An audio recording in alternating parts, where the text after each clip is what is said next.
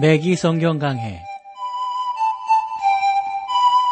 Thru the Bible 제공으로 창세기부터 요한계시록까지 강해한 매기 목사님의 강해 설교를 보내드리는 매기 성경 강해 오늘도 목동제일교회 김성근 목사님께서 말씀을 전해주시겠습니다. 애청자 여러분 안녕하셨습니까? 매기 성경 강해 호세아서 여러분들과 벌써 19번째 시간으로 어, 나누게 되는데 오늘 아마 호세아서를 살피면은 마지막 시간이 아, 되겠습니다. 이제 13장, 14장을 여러분들과 나누게 되는데 총 주제로 본다면 이스라엘의 현재 심판입니다. 그리고 이스라엘이 장래 어떻게 구원을 얻게 되는가 하는 그런 내용. 그래서 13장은 심판, 14장은 구원에 대한 내용으로 기록이 되어져 있습니다. 13장에서는 우리가 이스라엘을 향한 하나님의 심판의 불가피성에 대해서 살펴보게 되는데 1절로 가보실까요? 13장 1절입니다. 에브라임이 말을 바라면 사람이 떨었도다. 저가 이스라엘 중에서 자기를 높이더니 바알로 인하여 범죄함으로 망하였거늘 그랬어요. 다시 말해서 과거 에브라임이 하나님을 섬길 때는 하나님께서 그를 높이셨단 말입니다. 그러나 바알을 숭배하기 시작하면서 에브라임은 망하고 말았습니다. 사랑하는 형제자매 여러분, 에브라임만 망하여 그 땅에서 쫓겨난 것이 아니라 그 땅까지 멸망했고 저는 그것이 오늘날까지 회복되고 있지 않다라고 생각합니다. 사마리아를 비롯해서 이스라엘의 다른 성읍들의 황폐된 모습은 지금도 여러분 우리가 이스라엘을 가면 볼 수 있다는 거 아니겠어요? 그러니까 하나님께서 진노하신 것이 얼마나 무서운 것인가라고 하는 것을 눈으로 볼 수 있도록 하나님이 그냥 그대로 현장 교육하게끔 지금 그냥 아, 그곳에 아, 존재하게끔 내버려 두셨던 겁니다. 13장 2절입니다. 이제도 저희가 더욱 범죄하여 그 은으로 자기를 위하여 우상을 부어 만들되 자기의 공교함을 따라 우상을 만들었으며 그것은 다 장색이 만든 것이오늘 저희가 그것에 대하여 말하기를 제사를 드리는 자는 송아지의 입을 맞출 것이라 하도다. 이것은 우상 숭배의 한 가지 형태였습니다. 백성들은 산으로 올라가 금으로 만든 송아지의 신상에 입맞춤을 했습니다. 오늘날 특정한 형상에 입을 맞추거나 어떠한 지역에다가 입을 맞추는 것을 하나님을 하나님을 예배하는 것이라고 생각하는 사람들이 있다고 그래요. 참 별 사람들이 다 있어요. 이게 무슨 하나님을 섬기는 사람들의 행위가 이런지 모르겠어요. 어, 이 메기 목사님이 언젠가 이스라엘 성지를 여행할 때 일행 가운데 공원 묘지에서 땅바닥에 무릎을 꿇고 엎드리더니 그곳에 입맞춤을 하는 어, 그한 자매를 이 매기 목사님이 보셨대요. 그래서 목사님이 즉각 그녀의 손을 붙잡고 이렇게 세우면서 아니 거기에서는 물도 먹어서는 안 된다는 주의 사항을 들어보지도 못했냐고 빨리 자리에서 일어나서 나가시자고 그랬더니 그녀가 이렇게 대답을 했다는 겁니다. 아니 이게 어때서요? 이것은 우리 주님께서 묻히신 거룩한 땅인데요. 따라서 그녀는 그녀에게 다음과 같이 음, 그 메기 목사님이 이제 설명을 해 주신 거예요. 주님은 지금 이곳에 계시지 않습니다. 그분은 지금 부활하셔서 살아계신 하나님 우편에 계십니다. 그러므로 자매님은 지금 주님과 입맞춤을 할 수가 없습니다. 그분은 예배하고 찬양만 할 수 있습니다. 이렇게 대답을 하셨다는 거죠. 살아계신 참 하나님에 대한 예배 행위로 어떤 것에 입을 맞추며 돌아다니고 뭐 이렇게 막 하는 그러한 어떤 행위들 있잖아요. 이것은 참으로 어리석은 짓이란 말이죠. 그러므로 미기 성경 강의를 애청하시는 여러분, 여러분은 자신의 삶을 통해 하나님을 예배하셔야 합니다. 여러분 자신의 하는 일을 통해서 하나님을 예배합니다. 여러분은 교회 안에서뿐만 아니라 사회생활과 가정생활 그리고 사람들과의 인격 교제 가운데 하나님을 예배합니다. 우리는 지금까지 교회 안과 교회 밖의 차이 사이에 차이를 두었지만 하나님께서는 그것들을 전혀 구분하지 않는단 말이죠. 여러분 어디고 하나님이 계시는 곳은 거룩한 곳이라고요. 교회 안만 거룩한 게 아니고 어디고 어디고 거룩하단 말이죠. 이것이 총교도적 개혁주의 신앙과 신앙을 가진 사람들의 자세 아니겠어요? 3절과 4절 볼까요? 이러므로 저희는 아침 구름을 구름 같으며 쉽게 사라지는 이슬 같으며 타장마당에서 광풍에 날리우는 쭉정이 같으며 굴뚝에서 나가는 연기 같으리라. 그러나 내가 애굽 땅에서 나옴으로부터 나는 네 하나님 여호와라 나밖에 내가 다른 신을 알지 말 것이라. 나 외에는 구원자가 없느니라. 사랑하는 우리 청취자 여러분, 하나님께서 이스라엘 백성을 향해 하신 말씀에 귀를 기울이시기를 바랍니다. 여러분은 스스로 구원의 방법을 세울지 모르겠어요. 나는 선하게 살아야 구원을 받는다고 생각해. 나는 뭐 어떻게 해야 구원을 받는다고 생각해. 그렇지 않아요. 우리의 유일한 구원자는 우리의 행위가 아니고 다른 누구가 아니라 오직 예수 그리스도밖에 없다고 하는 사실을 우리가 한 번 더 명심해야 되겠습니다. 그러므로 우리는 그분께서 우리에게 명령하신 방법만 따라가면 되는 거예요. 우리 주님 예수님께서 말씀하시기를 내가 곧 길이요 진리요 생명이니 나로 말미암지 않고는 아버지께로 올 자가 없느니라고 말씀하셨습니다. 지금까지 수많은 사람들이 그 길을 따랐으며 그것이 사실임을 발견했습니다. 여러분 스스로 자신에게 구원의 방법이 있다고 생각할지 모르지만 하나님만이 유일한 구원자가 되시며 그분만이 우리에게 구원의 방법을 제시할 수 있습니다. 오직 예수입니다. 예수 말고는 없습니다. 예수님이 우리의 생명입니다. 예수, 예수, 예수입니다. 13장 5절 6절로 가볼까요? 내가 광야 마른 땅에서 너를 권고하였거늘 저희가 먹이운 대로 배부르며 배부름으로 마음이 교만하며 이로 인하여 나를 잊었느니라. 하나님께서는 지금 나는 너희를 애굽에서 인도해낸 너희의 하나님이니라. 내가 너희를 포기하지는 않겠지만 너희에 대한 심판은 반드시 행할 것이라고 말씀하고 계십니다. 호세아서 13장 7절 8절을 볼까요? 그러므로 내가 저희에게 사자 같고 길가에서 기다리는 표범 같으니라. 내가 새끼 잃은 곰같이 저희를 만나 그 염통 거풀을 찍고 거기서 암사자같이 저희를 삼키리라. 들짐승이 저희를 찢으리라. 본절에는 간접적인 방법에 의한 매우 흥미로운 예언이 언급되고 있습니다. 다니엘이 본 환상에서 바벨론은 사자로, 그렇죠? 헬라는 표범으로, 메데 파사 제국은 곰으로 이렇게 묘사했었더랬잖아요. 하나님께서는 지금 호세아의 예언을 통해 당신께서 장차 음, 이스라엘에게 사자와 표범처럼 임하실 것이지만 당장은 과거 아수르가 통치했던 메데 바사에를 상징했던 곰처럼 나타나시겠다고 말씀하고 계십니다. 그래서 하나님께서는 내가 새끼 잃은 곰같이 저희를 만나시겠다. 이렇게 말씀하시죠. 그런데 여러분, 그 어느 짐승이든지 새끼를 잃으면 그 의미가 어떻게 됩니까? 얼마나 싸납습니까? 새끼 잃은 어미 곰, 더 싸나울 것이 없을 것입니다. 따라서 새끼 잃은 어미 곰은 잔인한 아수르 군대를 묘사하고 있는 아주 매우 적절한 이해가 되는 것이죠. 13장 9절로 가볼까요?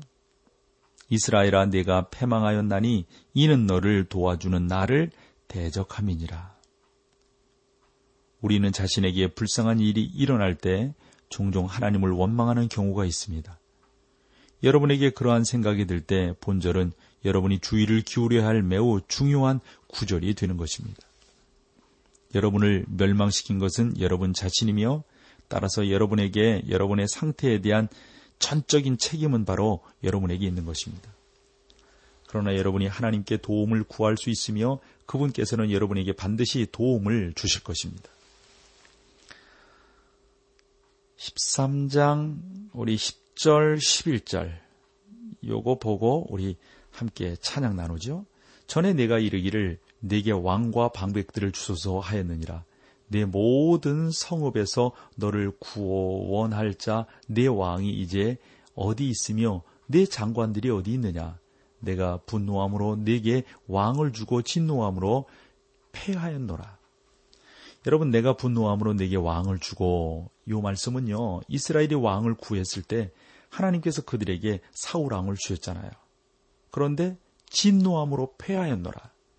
하나님께서는 호세아를 북 왕국의 마지막 왕으로 히드기야를 남 왕국의 마지막 왕으로 각각 세우시고는 진노 가운데 그들을 패하셨습니다.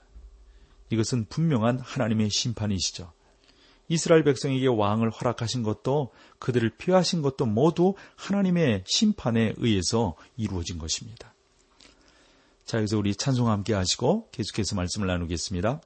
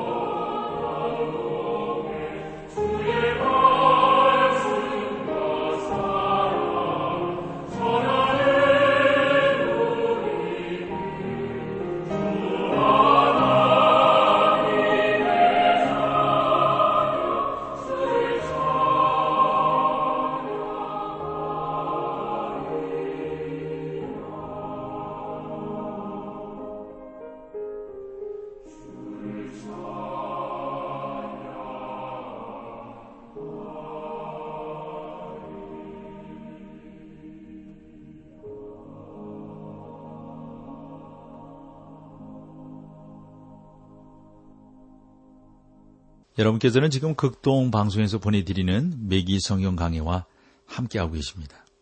자, 13장 16절로 가보실까요? 사마리아가 그 하나님을 배반하였으므로 형벌을 당하여 칼에 엎드러질 것이요. 그 어린아이는 부서트리우며 그 아이 벤 여인은 배가 갈리우리라. 아유, 참 무서워요. 너무너무 무섭네요. 사마리아가 형벌을 당하여 저는 그 사마리아에 대해서 계속해서 말씀을 드릴 때 하나님의 심판에 공감이 갑니다. 여러분, 오늘날도 그것은 황폐해져 있다고 말씀을 드렸어요. 그러면서 이제 14장으로 넘어가게 되는데 하나님께서 장래 이스라엘을 구원하시겠다 하는 말씀입니다. 14장 1절을 볼까요? 이스라엘아 내 하나님 여호와께로 돌아오라. 내가 불의함을 인하여 엎드러졌느니라. 하나님께서는 이스라엘 백성들에게 그들이 포로로 끌려가는 것은 자기들의 죄 때문이라는 것을 분명하게 말씀하고 계십니다. 돌아오라는 거예요. 지금 너 살 수 있다는 겁니다. 돌아오면 3절로 가보세요. 우리가 아수르의 구원을 의지하지 아니하며 말을 타지 아니하며 다시는 우리 손으로 지은 것을 향하여 너희는 우리 신이라 하지 아니하오리니 이는 고아가 주께로 말미암아 극류를 얻음이니라 할지니라. 여러분이 자신의 손으로 어떤 형상을 만들어 세워놓고 그것을 예배한다고 가정해 보십시오. 오늘날 많은 사람들이 자신의 능력을 의지합니다. 그들은 자기의 머리와 지식을 의지합니다.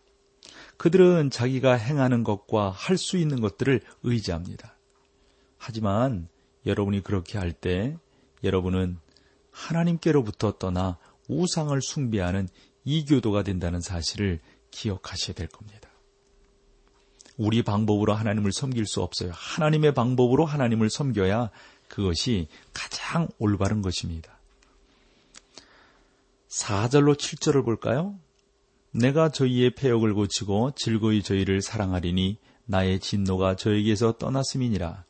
내가 이스라엘에게 이슬과 같으리니 저가 백합화 같이 피겠고 레바논 백향목 같이 뿌리가 박힐 것이라. 그 가지는 퍼지며 그 아름다움은 감람나무와 같고 그 향기는 레바논 백양목 같으리니 그 그늘 아래 거하는 자가 돌아올지라. 저희는 곡식같이 소송할 것이며 포도나무같이 꽃이 필 것이며 그 향기는 레바논의 포도주같이 되리라.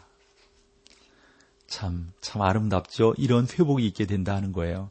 하나님 그분의 뜻대로, 그분의 말씀대로, 그분의 인도하심대로 나아가면 이렇게 되는 거죠. 거기에 보시면 내가 저희의 폐역을 고치고, 하나님께서는 다음과 같이 말씀하고 계시죠? 백성들에게 내게서 뒷걸음질 쳐 멀리 떠났지만 너희가 나는 그들을 고쳐줄 것이다. 내가 너희를 마음껏 사랑하리니 그것은 저희에게서 나의 진노가 떠났기 때문이니라. 이렇게 말씀하고 있습니다. 8절 9절 보실까요? 이제 호세아 마지막 부분이네요. 에브라임이 말이 내가 다시 우상과 무슨 상관이 있으리요 할지라.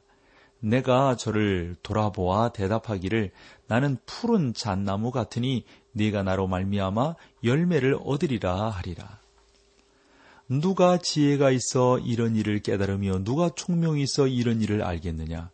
여호와의 도는 정직하니 의인이라야 그 도에 행하리라. 그러나 죄인은 그 도에 거쳐 넘어지리라. 본문 8절은 성경에서 가장 놀라운 절 가운데 하나라고 저는 봅니다. 이것은 승리의 노래입니다. 에브라임의 말이 그랬어요. 이것은 미래 시제의 표현이거든요.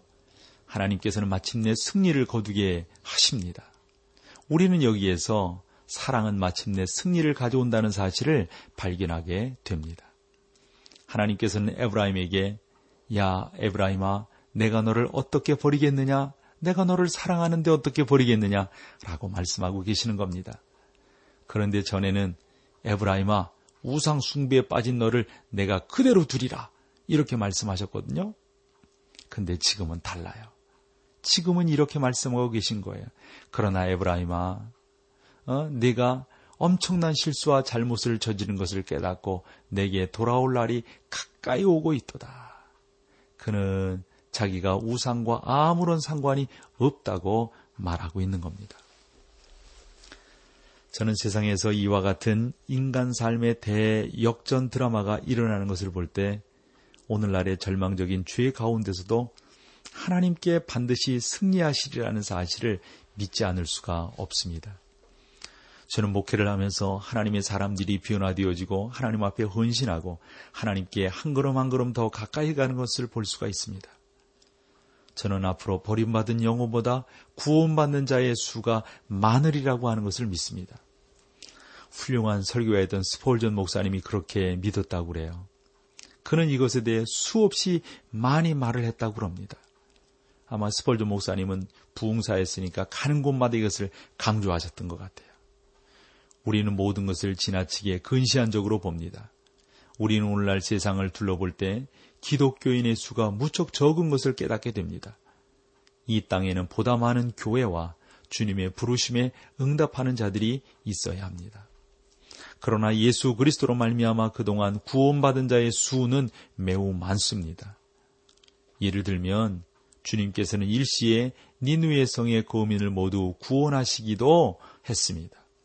비록 그들 가운데 많은 사람들이 후에 죄를 범해 하나님의 심판을 받기는 했지만 말입니다. 그뿐 아니라 영적인 대부흥 운동이 일어나기도 했습니다.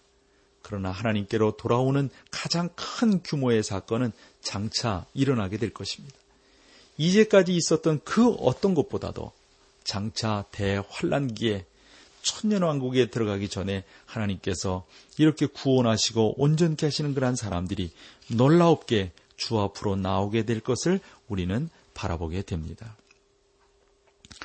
특별히 이 19절을 보면서 이 호세아의 외침, 이 죄와 심판과 사랑의 이 외침을 우리가 다시 한번 어, 깨닫게 되는 겁니다. 그래서 19절 말씀을 한 번 더 보면 음, 누가 지혜가 있어 이런 일을 깨달으며 누가 총명이 있어 이런 일을 알겠느냐 여호와의 도는 정직하니 의인이라야 그 도에 행하리라 그러나 죄인은 그 도에 거쳐 넘어지리라 그렇죠 그렇게 될 수밖에 없는 것입니다.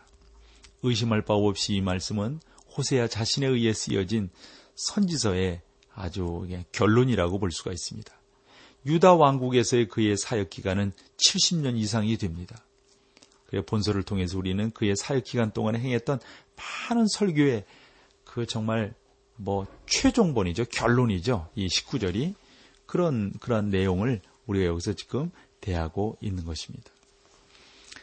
아마도 요 말씀은 우리가 앞서 살폈던 그, 어, 그 구절이 있잖아요. 구절. 아마 그 말씀과도 좀 음, 같지 않나 싶습니다. 그래서 우리가 이런 말씀들을 이렇게 쭉 보면서 하나님께서 하나님의 사람 호세아를 통해서 참 호세아로 하여금 그 고멜을 사랑하게 하고 고멜과 결혼하게 하는 그러한 장면들을 우리가 다 봤잖아요. 여러분 그게 쉬운 일은 아니지 않습니까? 하나님의 사람이요 선지자가 그렇게 결혼한다고 하는 게 있을 수 있어요? 얼마나 창피한 일이겠어요. 그 보통 창피한 일이 아닐 거라고요. 그런데 하나님께서는 그런 일들을 통해서 당신이 이스라엘 백성들을 얼마나 사랑하는가. 야야 봐라. 내가 이렇게 창피하다 한다. 너희를 사랑하고 너희를 구원한다고 하는 게. 그러나 내가 너희를 사랑하고 구원하는 것은 다른 어떤 것보다도 내가 너희를 목적, 그러니까 어떤 대가 없이 나의 기쁨을 위해서 너희를 사랑하기 때문이란다. 그래서 여러분 감사한 거예요. 그 하나님을 찬양하고 그 하나님을 우리가 송축하고 그 하나님을 높이지 않을 수가 없는 것입니다. 이와 같은 은혜가 여러분 가정 속에, 여러분 교회 속에, 여러분 직장 속에 늘 함께 하시기를 간절히 소망합니다. 아, 오늘 여기서 마치고요. 다음 시간에 또 다른 성경으로 여러분들을 만나 뵙겠습니다. 함께 해주셔서 고맙습니다.